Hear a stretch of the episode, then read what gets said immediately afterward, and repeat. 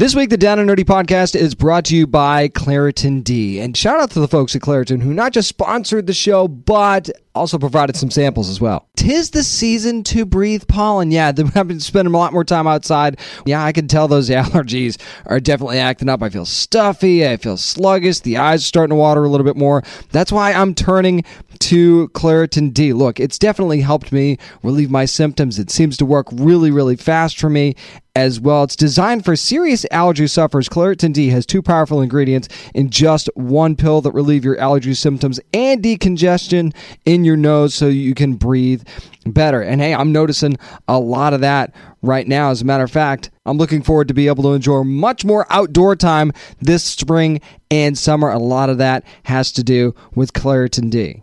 Fast and powerful relief is just a quick trip away. Find Claritin D at the pharmacy counter. Ask for Claritin D at your local pharmacy counter. You don't even need a prescription. Go to Claritin.com right now for a discount so you can live Claritin Clear. Use as directed. Greetings, adventurers. Today we're excited to introduce you to a new story Dark Dice, a horror podcast that blurs the line between actual play and audio drama, where the story is determined by the roll of the dice. Six adventurers embark on a journey into the ruinous domain of the Nameless God. They will never be the same again. One of the players is not what they seem after a doppelganger, a creature that can assume the form and voice of whatever it kills, infiltrates the team. As the players are picked off and replaced one at a time, can they figure out who the monster is before it's too late? Can you? Here's a quick example of what our show sounds like. The uh, shambler with the jar of liquid inside of him.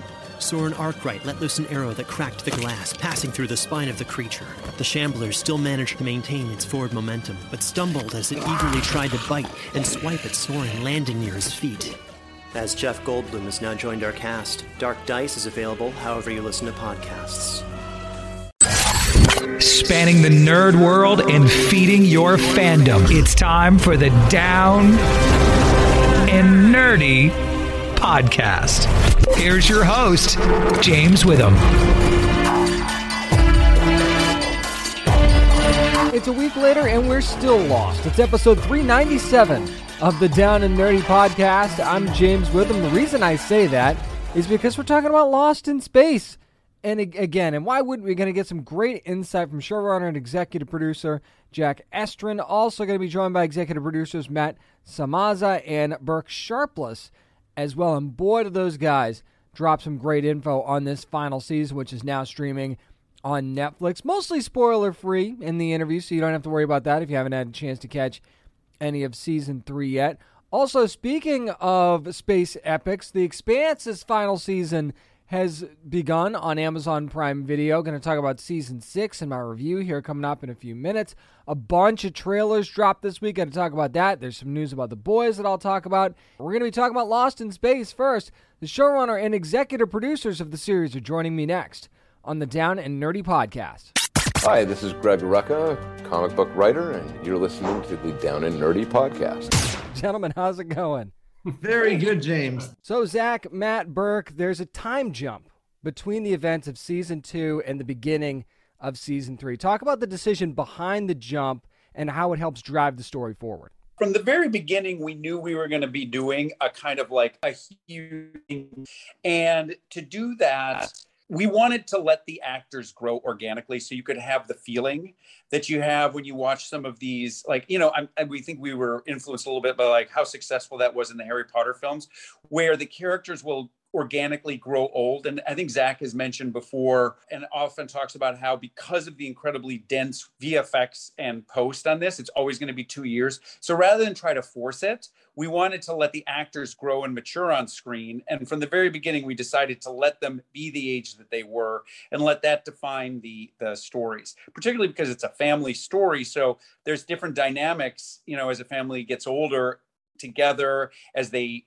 reach the edge of adulthood or become adults in the case of the Judy Robinson character. And and so it wasn't like a one season thing. It was like we wanted to really like use that as an advantage and always have the one year off. And like, you know, because I think for us dramatically, it's one thing to be away apart from your family for a weekend or a month. to have a year apart is where we really wanted to tighten the screws on the emotions of our characters and how they deal with that. So very sort of intentional. I think when sort of when Matt and Burk kind of came in and said, "Hey, here's what we're thinking of, of for season three in the beginning," was like we're starting a year later, like like because you want to see the ramifications and the fallout of that distance and how that would sort of tear at the fabrics of their connectivity.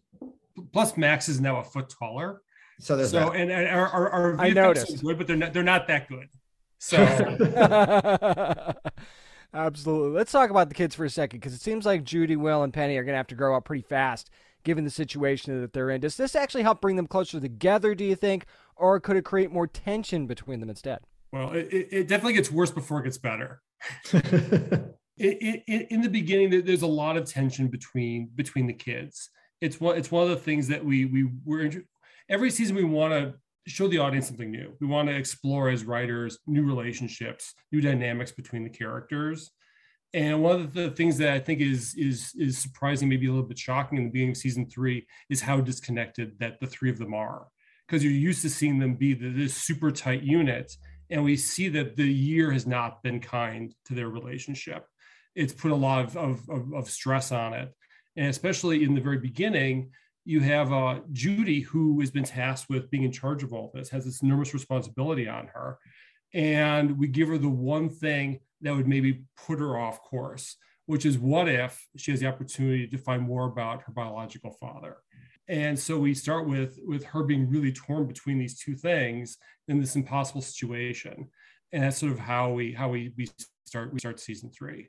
I mean, like it's hard enough to be a teenager, right? Let alone a teenager living on your own, let alone a teenager who's fearing for your life, let alone like it's all of these things, right? That that you just sort of put a bunch of pressure on these kids. And there's there's actually a line um, that you haven't seen yet that comes up later in the season where someone says, you know, look, they're not kids anymore, and John says, well, they should be, and that's like, you know, we have asked these Robinson kids to grow up really fast with what they've been through, and now we're kind of seeing the effects on on what that means to them at the beginning of season three. Man, that is such a great way to put it. Now, as a parent myself, I can only imagine what John and Maureen have been going through over this past year. How has that separation from their children affected them and their relationship? Well, I think when you see it's it's been crushing.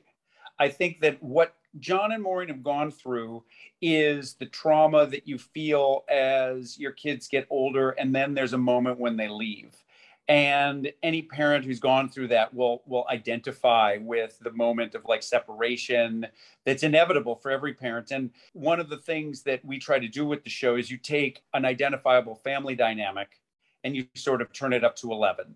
And I think with John and Maureen being put in a situation which everybody can identify as they get older. I mean, I haven't had to go through it yet, but I can see it in my future. We have to mm-hmm. clean out your kid's room or, you know, address the fact that they're, you know, that that's an empty nest now. Now, in the case of John and Maureen, they specifically have other dynamics that are very which is the dynamics of Maureen believing that she can solve every problem and every problem has a solution. And this one she couldn't solve. So it breaks her her self-confidence and she has a long way to go to rise up. And john had made a promise in the previous seasons. John had said i will never separate from you again. He particularly promised will. This is a, a, a man who when we met him he had made a mistake of not being close to his family before the show had started as part of the inciting incident of the entire show is john reconnecting with his family well he had to walk away again and it was to save their lives but that has weighed on him so heavily it's like pushed him to to the limit so that's where we begin with both parents That definitely lays it out pretty well for anybody that hasn't seen it yet. Wait till you do and be like, oh, so that's what he was talking about. Oh, okay. Yes. So, one of the big reveals last season is that, well, and again, this is no spoiler if you've seen season two, is that Smith is still alive. So, what kind of What? an impact will her presence make in this season? And could we see her relationship with the Robinsons change this season as well? when it comes to Dr. Smith, you're you never know what your relationship is with her, and so it's kind of always changing.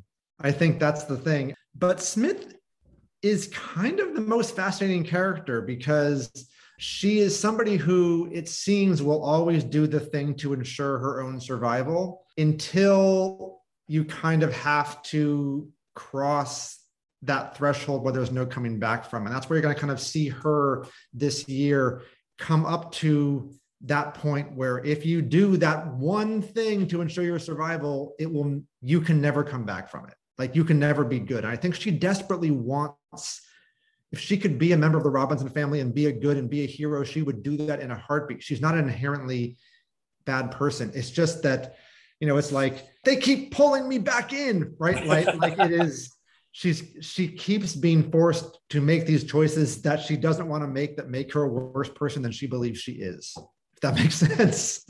And we will see her kind of come to that inflection point this season. I don't want to tell you exactly which way she goes, but uh, she's a fascinating character. Yeah, I definitely think her arc is one of the more interesting ones this season. That's so that that's very very well put by you, Zack. So the robots are, are seem like they're after Will at this point. At least that's that's the impression that, that we've gotten. But Will, you know, Will has his robot, and maybe even Scarecrow, maybe that they can trust. So are there still difficulties though in trusting any robot at this point? And will we actually learn more about what their motives truly are? Well, that that that's sort of not getting into spoilers. That that that is the question, isn't it? Are, the robots good or are they bad? And that's something that we push, I think, as far as we can this season. One of the things that I think we've revealed through the, the robot himself is that they're very complex beings. They seemed very simple. In fact, when we first seen them in the very, in the very beginning, they seem like they're mindless killing machines. And every season, we sort of peel off more layers of the onion and reveal them to be much more complicated than they are. And even in the case of the robot, he's growing the way Will Robinson and Penny and Judy are growing too and becoming more complicated. So the story of are the robots good or bad is in some ways the story of the entire show. Um, it's something that that that we explore and it comes right down to the the, the, the big finish. But our, our thought has always been that they're they're as complicated as as we are and that's kind of one of the themes of, of what we're trying to do. There's a key line that comes up in the second episode where uh, they talk about, do you know what your do you know what programming is? And I mm. think that that's in a way what is programming and are they free to make their own choices and be good? Are they controlled by others? And how does that relate to what it means to be a, a person, especially even a person in our world that we live in now is something that we really leaned into and became kind of I don't know, one of the one of the themes of the whole show, certainly the season. Yeah, when Dr. Smith says, you know, we are who we were built to be, you know, that there's this sort of metaphor, and that I think, you know, for her is like going back to, to Jessica Rabbit, right? Uh, I'm not bad. I was just drawn this way. And so it's this question of, you know, can we learn? Can we be better than who we think we are? And that kind of reflects, I think, across every family member and every um, life form, I think, in the show.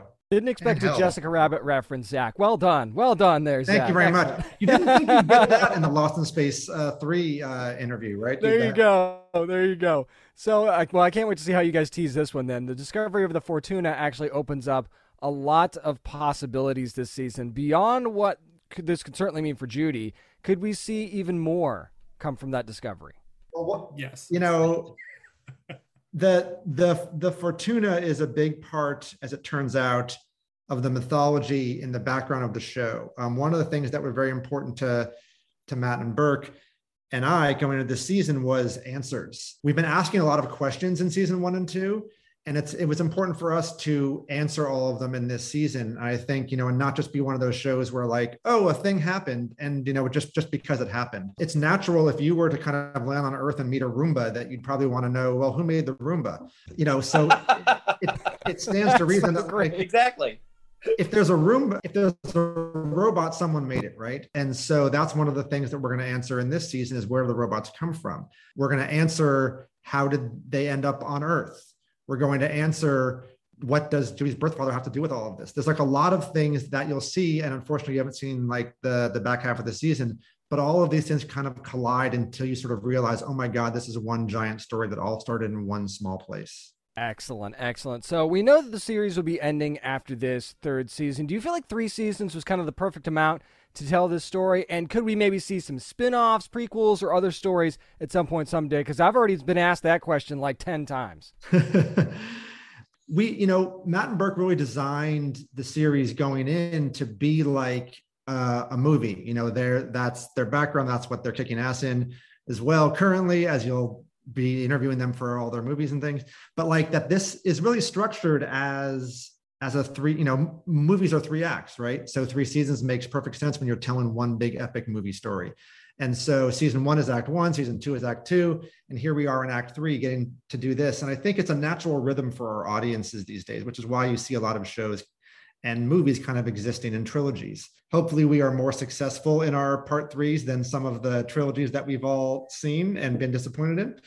But, you know, it's that Star Wars, Empire, Return of the Jedi. It's, you know, all of those things that were kind of meant. And so I think the audiences understand a natural rhythm to that. As far as the future, you know, the, the story of Lost in Space has been around for a long time because it's so relatable and universal. There's a reason why we continued the journey that, you know, was originally conceived by Irwin Allen in the 60s. You know, this is a great story of what does a family do when they are against incredible odds, whether that be a family that's shipwrecked or a family that's lost in space. The future of this show, um, if it was to continue, would be different. You know, Will Robinson has grown up now. Woo! And you know, this I think show couldn't just continue on in this same story. It was important to us to tell this story. And if the Lost in Space universe continues, I think it would look different. And um, it would be, uh, as you said, uh, there are other stories to tell in that universe, but the Robinson story of this one that we're telling has sort of had its nice complete journey. But it's a story that is just so compelling and universal. I'm sure it will continue in some way, shape, or form by some people. we'll just have to cross our fingers and wait and see then, because I know I'm just saying that Max was is is just dying to do more from what he that's what he told me anyway. So I know yes. that, I know that Max wants to do more. So we'll have to see what happens there. But you guys have to watch season three first because Lost in Space season three premieres on December the first on Netflix. Matt, Zack, Burk, thank you guys so much for taking the time today. I really appreciate it. Really thank appreciate you, you. Thank you so much for your good good questions, James. Thank you. And when you're looking at the final season of any show, you just want it to be done well, right? You want it to be a fitting send off. And the way that these guys so carefully constructed this final season, I feel like as a fan of Lost in Space, you feel like you got what you were supposed to, right? You're not walking away and wishing that you had gotten something. I think that they did such a great job crafting this final season of Lost in Space for Netflix. Is it the last of this story completely? Who knows? We'll just have to wait and see. Again, thanks to Zack Estrin, Matt Sazama, and Blake Sharp, Burk, Burk Sharpless for joining me this week to talk about Lost in Space, final season on Netflix. Up next, we're going to stay in space. This time, go to Prime Video and talk about The Expanse. Next on the Down and Nerdy Podcast. Hey there, this is Justin Bartha. I made a funny new podcast, King of the Egg Cream. It has the greatest cast in the history of podcasts with actors like Lewis Black. I'm torn by my feelings for two women. Bobby Cannavale. You can eat it or if someone hits you, you can put it on your cut. Melanie Linsky. I wonder what these marvelous things are that look just like boiled chicken feet. Jason Ritter. I can break things and pick locks and kill people. Michael Stuhlbarg. The whole point is to inspire people that they should make themselves better. Ari Graynor. No, don't whet its appetite. What are you, an idiot? Me, Justin Bartha. That's not just any egg cream, that's a Lemke's special. And all narrated by the hilarious Richard Kind. This is the story of Harry Dalowitz and how he rose from nothing to become New York's King of the Egg Cream. So if you like funny true stories, come listen to King of the Egg Cream, available wherever you get your podcasts. Hi, this is Melissa Rufford from Manifest, and you're listening to the Down and Nerdy. The epic war has begun, and season six of The Expanse is now streaming on Amazon Prime Video, the final season, which is only going to be six episodes, by the way, released weekly, though, so you get a chance to enjoy it for a little bit longer. So I'm going to give you my spoiler free review of this first episode, and it's very intense and very much everybody seems to be kind of desperate at this point, especially if you're from Earth or from Mars, because, you know, now that they've kind of joined forces against Marco and his free navy who just want to basically kill everyone and destroy everything, which doesn't seem like the way to go. Like if you want to be like somebody that's a ruler, which you know these megalomaniacs tend to be, you, you just want to destroy everything. It doesn't really make a whole lot of sense. But anyway, let's uh, enough of Marco's plan. Plus, here's another thing. When he just walk like he when he randomly just saunters into a room and people start chanting his name, could you imagine if that's what your life was like? when you just walk into a room and somebody somebody starts chanting your name, you'd think that would be cool, right? I think it would be weird. Don't you think that would be weird? Uh, at least I think it'd be weird. Anyway, well, maybe it's because nobody's ever chanted my name when I walk into a room. So you know, maybe I'm just a little bit jealous. Who knows? But uh, you you really see like Holden. He's he seems very desperate at this point. You see, you know, the you, the leaders of Earth and Mars seem very desperate at this point as well. And there's a lot of that desperation, but it also seems like the guilt is starting to get to some of these guys in the Free Navy a little bit as well. And it's actually affecting Marco's family, even whether he knows it or not, it is. Watch Philip in this episode. I'm just saying that that one is one that you're going to want to watch for sure and and how he evolves throughout this episode and and almost like the uh, what you see him become and evolve to be to me is a very very interesting part of this first episode of the final season anyway but there's plenty of guilt on the Rocinante too as well i mean you look at what naomi is going through and you saw in the trailer how she was you know in the pilot seat which you know we, we all know what happened to alex if you watch the show and she's kind of weirded out by that, especially since you know she blames herself for what happened to Alex too. And then and then there's something that goes on with Holden in this first episode that kind of pushes Naomi to the edge as well. Plus, she's already not thrilled about the new member of the Rocinante that that Amos sort of just decided to bring on, and it's it's interesting because you wouldn't think Amos would just be able to make that decision on his own. And yet here we are. And he just he does that, and you know you got to kind of live with it. But eh, just that dynamic is a very, eh, you know, they've certainly had the differences in the past, but it seems like things are very uncomfortable aboard the Rocinante. But then you sort of understand what the stakes are, and it's almost like it doesn't matter because the stakes are so freaking high, in this season especially, that you almost don't have time for that, right? So you've got to kind of pull it together because if you don't, the Free Navy's just going to wipe you out anyway. And and there seems to be here's the one thing I will tell you, and, and I don't I don't think that this is a spoiler, but I so I'll go ahead and and say it this way. There's a plan to combat this. There is a plan. We get to see the beginnings of said plan in this first episode. And it's a darn good thing, too, because if you think about it, there, there's only six episodes anyway. So there's really no wasted time. And I know maybe you're bummed. You're like, ah, six episodes, really? Is that all we're doing? First of all, they're going to be really expensive episodes. There's going to be a lot of stuff, effects wise, that you're going to see in these six episodes, I think. So, so don't get bummed out about that part. But the one thing that I really understand is that, and I think could actually be an advantage, is that think about this. Think about it this way there's not going to be any wasted time in this final season. They're not going to draw something out just to draw it out. No, no, no, no, no. They're going to get right to it. And that's going to be to our benefit as fans, I think, because the, you could certainly stretch this out too long. Look at Game of Thrones, it's a perfect example. You probably feel like Game of Thrones gave us too much at the end, right? That was one of the criticisms of the final season of Game of Thrones, among other things. But you cut the episodes to about six, and then you also give yourself wiggle room for the future in another regard because the very beginning of this episode starts out with something that seems oddly out of place. That much I'll tell you. And with the promise that it's going to make sense when it's all said and done. So, when The Expanse ends with season six, is it going to be the end for this story? I don't think it is.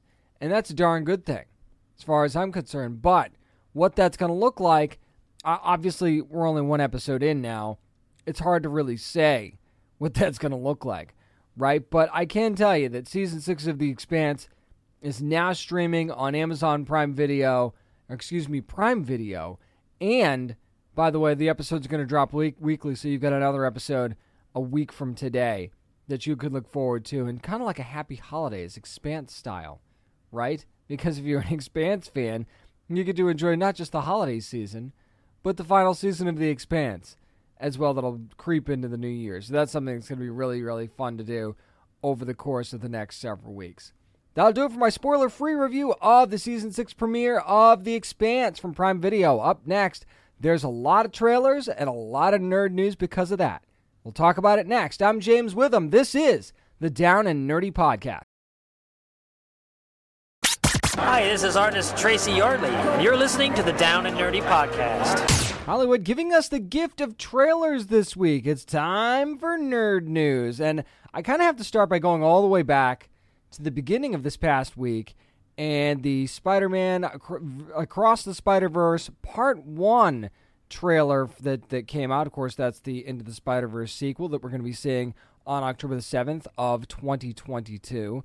And I mean, it was a first look, so so not a ton there, but it just reminds you how much you loved that dynamic between Gwen and Miles, which which was so great. And of course, when you see her pop up, he turns all nervous and stuff like that. He she finds one of his drawings, which was which is funny, and and how she reacts to that, I thought was really really cool. And then she's like, you know, hey, you don't want to, you, you kind of want to get in some trouble. You know, you, you, you might be grounded, but you want to you want to take off and do some stuff. So he does, and they, you know they end up kind of falling through some universes there, and then guess what? You're kind of tangling with Miguel O'Hara a little bit, right? We saw Spider-Man 2099 get teased at the end of Into the Spider-Verse. Now it looks like that's going to come to pass, but you know it looks like they're not going to be buddies. At least not in this trailer, this first look. They're not, so that's super super interesting. But the other thing that caught my eye was is that we're getting a different art style for every universe in this movie. And I know that you loved the art and animation style of Into the Spider Verse. I actually think that this is going to be a really cool idea. The fact that you're going to get something different for each universe. You've kind of seen that done in animation before a little bit. Not a ton, but a little bit. Obviously, The Simpsons has done it a couple of times, and, and we've seen some other shows and movies do it as well. But I think that this time it's going to showcase some really great animation and how it doesn't just have to be one style to be amazing.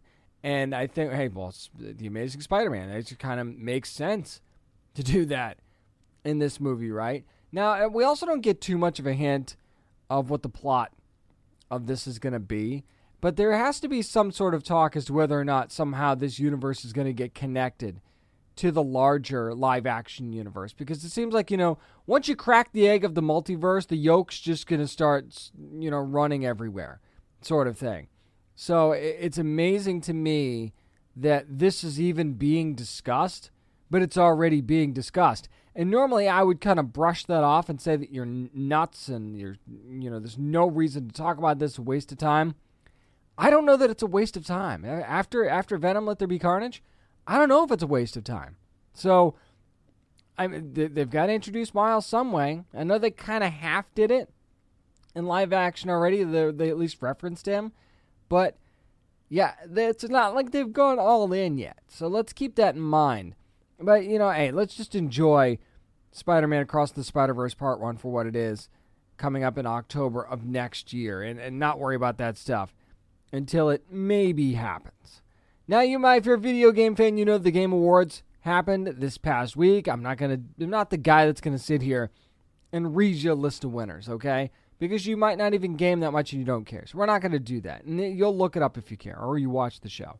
But what we did get was a couple of pretty interesting trailers. I actually want to start with the Sonic 2 trailer because why wouldn't I? It's going to be coming out in April on April the 8th of this coming year of 2022. And you know, it, it just again, you want to you want a reminder of just how fun the first movie was, and and you get that, especially with Ben Schwartz as Sonic, who I mean, he shined in the first movie, but the jokes land. And the thing that I love about the fact that fact that the jokes are landing is that it's something you can enjoy as kids and adults, and that is tough to do and do well. I'm sorry, it, it, I don't think that that a lot of movies get their just due for for stuff like that when they get when they get it right. And it feels like this movie is getting it right. Plus, I mean, if you're a fan of Sonic's, you know how great was it to see Tails? I mean, obviously you saw the photos, right? But you finally see Tails in the trailer and it feels more real, doesn't it? And it seems like they're going to have a little fun, you know, big brother, little brother sort of dynamic too in this movie, which I think is going to be great. And then Idris Elba just smashes his way onto the scene as Knuckles. And, and you got Jim Carrey's Robotnik kind of jumping in there with that classic evil villain mustache twisting type thing. Says, "Oh, I'm sorry." I don't think he's not British, but you know, it's like, "Oh, I don't believe you've been introduced." This is Knuckles, sort of thing. So I loved that line in the trailer, and just to see Jim Carrey back as Doctor Robotnik, that you know, Jim Carrey's perfect for certain roles. This is definitely one of them. And you wouldn't have thought that going in, but it made so much sense when you saw that casting and it just looks like it's going to work out so so well. So uh, you know, video game movies in general starting to get better, and I think that this is a good example of that. And the first one, yeah, now was the first movie perfect? No, it wasn't perfect, but this one looks like it's definitely going to dial up the fun. I think I'm really excited to see what they're going to do with that and to see how they kind of evolve on the fun that they had in the first movie see if you can kind of crank those jokes up a little bit and keep things unique for this second one. And we'll find out this coming April if they're going to be able to do that or not. And then you get the trailer for the Halo live action series, which will be coming to Paramount Plus next year in 2022 as well. No firm release date on that yet. But I have to say that aesthetically, this looks like the game. It looks like the game. It feels like the game. The Master Chief suit is spot on. Whoever designed that suit did a fantastic job of designing that suit. And that just jumps right out at you. So, I mean, so much that they actually put it in the trailer, like what, three or four times it seemed like? There's actually a few repetitive shots in that trailer, which I thought was interesting, and not necessarily for for what seemed like a good reason. It's just like, oh, we we tended to like this shot in the trailer, so let's go ahead and flash that again. So it's almost like a more cowbell type thing.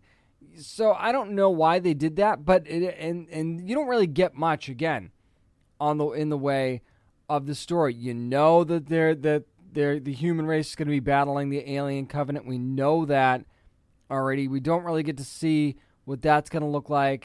We don't really get much of a tease for that, but you do get to see how vast this world is, how good it looks, and you get to get a look at those suits, which is uh, certainly nothing wrong with that. So I think that they've definitely upped the intrigue in this Halo series by showing this trailer. And I think that, you know, why wouldn't it be the most talked about trailer of the Game Awards. I would think that it should be, and, and it looks like it probably is. So we'll have to see exactly when this is going to come out. Of course, I'll update you on that when I can. The new trailer for Cobra Kai's upcoming season, which will be on New Year's Eve, by the way, on Netflix, was very, very interesting. And I don't want to touch too much on this because we already talked about one of the trailers. Because you know Johnny and Daniel teaming up. You got Terry Silver's back, and that friction between Daniel and Terry Silver is still there in spades, man. You could have cut the tension with a knife when you saw those two together. When he sees Terry Silver for the first time, Daniel LaRusso does, and you see those eyes, and Terry says to him in one of these, in one of the scenes in the trailer, he's like, You've always been upset that there's just a little Cobra Kai in you. And you see Daniel's mood start to change, and you're like, Whoa. Does Terry's the one guy that can really get in his head. Now, John Kreese gets in his head too, but it's more of like an anger type thing and almost like a you just need to go away sort of deal. Terry Silver is the guy that made Daniel not Daniel anymore and almost ruined his relationship with Mr. Miyagi, which you thought was unbreakable, right? So that guy lives rent free in Daniel's head to this day. And that says a ton, by the way. Then you also find out that for it, was very interesting seeing Daniel teach Johnny the ways of Miyagi Do karate. I thought that was interesting. But then you see Robbie. Robbie's interesting part in all this is that he seems like he's teaching the Cobra Kai students the Miyagi way to help them beat the Miyagi Do and Eagle Fang karate group. And I gotta say, that's kind of a brilliant move. It's a dick move, but it's a brilliant move. at the same time, it's like in sports when somebody gets traded to another team and it's like their rival or something like that, or they sign with another team that's a rival, and you just go there and you spill all the secrets of what that team likes to do. Not cool, but you know, that's a move. That's a move you can make. And Johnny clear I mean, excuse me, Robbie clearly has no morals whatsoever. So he's just gonna go ahead and throw that out there. And and you I understand maybe you make the argument that you understand why Robbie's upset. I don't subscribe to that. I don't. I, I, Robbie needs to grow the frig up. That's what I think. But you know, he and he's still upset with his dad. He's upset with Daniel now too, and this is how he's going to lash out. Classic Cobra Kai. He's certainly been brainwashed by that group well enough that it's working the exact way that they want it to. Now, how far is he willing to go, and is he going to eventually back off? I I hope so. I don't think that's going to happen but I hope so. But it also looks like there's going to be a ton of really fun moments in this upcoming season as well. So I can't wait for this next season of Cobra Kai, season five, if I'm not mistaken, which is going to premiere on Netflix on New Year's Eve this year. Don't want to forget about Superman and Lois, which is coming back in 2022, January of 2022 to be exact, on the 11th. And that new teaser trailer dropped. And there's trouble at home in the Kent household, right? You thought that they were going to ha- sort of, you know, have that big happy family moment, and then of course, what happens? You've got Steel's daughter, Natalie, just sort of dropping in. You saw that at the end of last season, and that had to affect Lois a little bit, right? Especially after everything that went down with with that story and and how that was his wife in another universe, and it's it was just awkward all season long, and he was going to leave until his daughter showed back up. So that, that that's messing with the family dynamic. And it looks like Superman's not necessarily making mistakes, but he's not playing ball, it doesn't seem like. He's not doing what the government wants him to do. Now, should he be? That again, there's there's an argument you can have with that, right? But is he he's not necessarily a man of one government, he's, he's a man of the world, according to him. So that's where the conflict lies in this upcoming season. That's part of it. And then another part of it is, you know, the trouble at home is that, you know, Lois says at, at one point in the trailer, she's like, you know, there's a lot of bad stuff that's going on, and I blame, I've blamed you. And that says a lot. That says a lot about their relationship. And not being home for their children is something that you don't think about when you think about Superman, but now he has to think about that right? And you see some uh, one of the kids in a very uh, very adult situation. So yeah, you got to keep an eye on that. And you've also got Jordan, who uh, obviously wants to help his dad. Is he ready for that? We don't necessarily know that he is ready for that. You've got General Lane, that's who's not a really general anymore. He's retired, but he's poking the bear when it comes to the family, right? He, as he always does with Clark. So, and of course, he always thought Clark was his puppet anyway. So, you know, that's clearly not changed. Superman and Lois going to have a very interesting and maybe a little bit more tense season this year. I mean, it was tense for a different reason last season, but it looks like it could even be kicked up more now this co- upcoming season when it when season 2 premieres on January the 11th on the CW. One more trailer I want to talk about, that's the upcoming third season of Snowpiercer. That's going to be on TNT on January the 24th. That's when it's going to start. I'll tell you what, this one has me interested because you know what Melanie did this past season. You know that Layton and Mr. Wilford are still battling for supremacy. But now you find out there's another survivor. And there's a place called New Eden. And guess what? The earth is starting to warm in certain places. You can ditch the parka and frolic in the sun until your dying days if you can find it. And who's going to find it first? That's the other thing. That's the other little nugget that happens here. And can you find it? Is the is another issue. So, that is the basis of this season. And you see how it's going to be one of those like it's going to be one of those near death experience type situations for Layton's crew. Because when is it not? And then I think you see Mr. Wilford get caught by surprise a little bit by that group in, in this trailer as you've seen as well. So yeah, this upcoming season of Snowpiercer gonna be a battle for what's gonna be like like Nirvana, like a heaven on earth type situation, right? You know, you've been in the cold for that long, you get a chance to go to a place like Eden, you'll absolutely do it. You know, imagine seeing grass again, like real grass. It'd be pretty wild, right?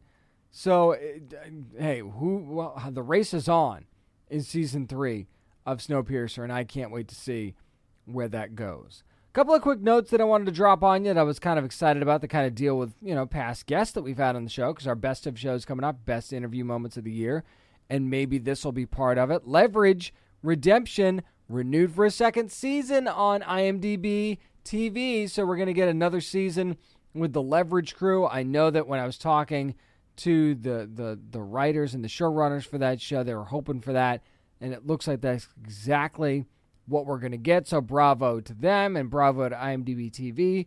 Can't wait to see when that's to happen. Hopefully it's next year. Hopefully we get more Leverage Redemption next year. We'll have to wait and see there.